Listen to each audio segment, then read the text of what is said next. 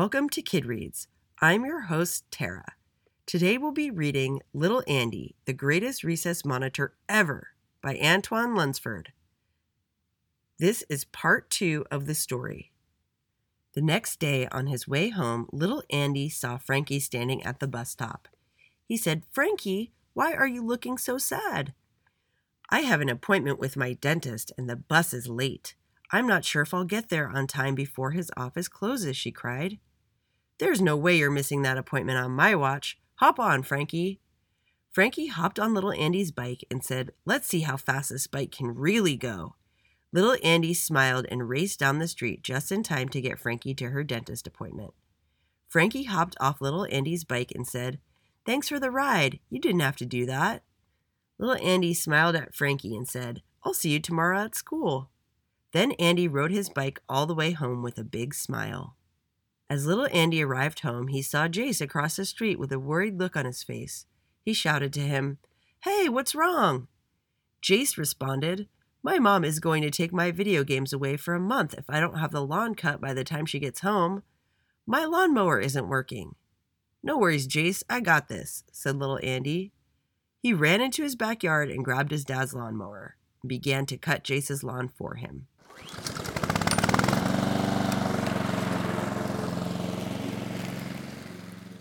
Jace couldn't believe it. He felt so confused. He thought to himself, could this really be the same little Andy that says mean things and ignores everybody at recess? All done, said little Andy.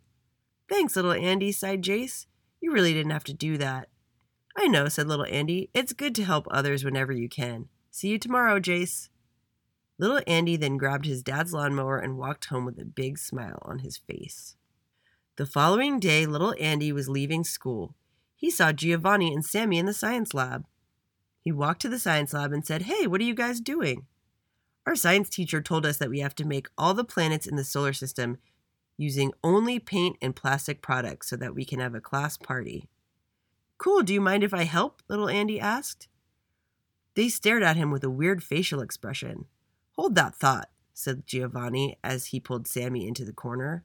Little Andy just asked us if he could help us. He never helps anybody. This must be a trick, exclaimed Giovanni. He could be sick, or maybe he lost his memory during English class because it was so boring, laughed Sammy. I'm serious, Sammy. This is just weird. It's kind of weird, but let's give him a chance. Besides, the more people we have, the faster we can get done. I really want that party. Okay, let's see what happens, sighed Giovanni. They both turned to little Andy and said, You can help. Yes, let's do this, little Andy said excitedly. Before they knew it, they finished making the planets in the solar system using plastic products and paint.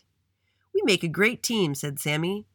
You know what they say teamwork makes the dream work, responded little Andy. Thanks for the help. We appreciate it.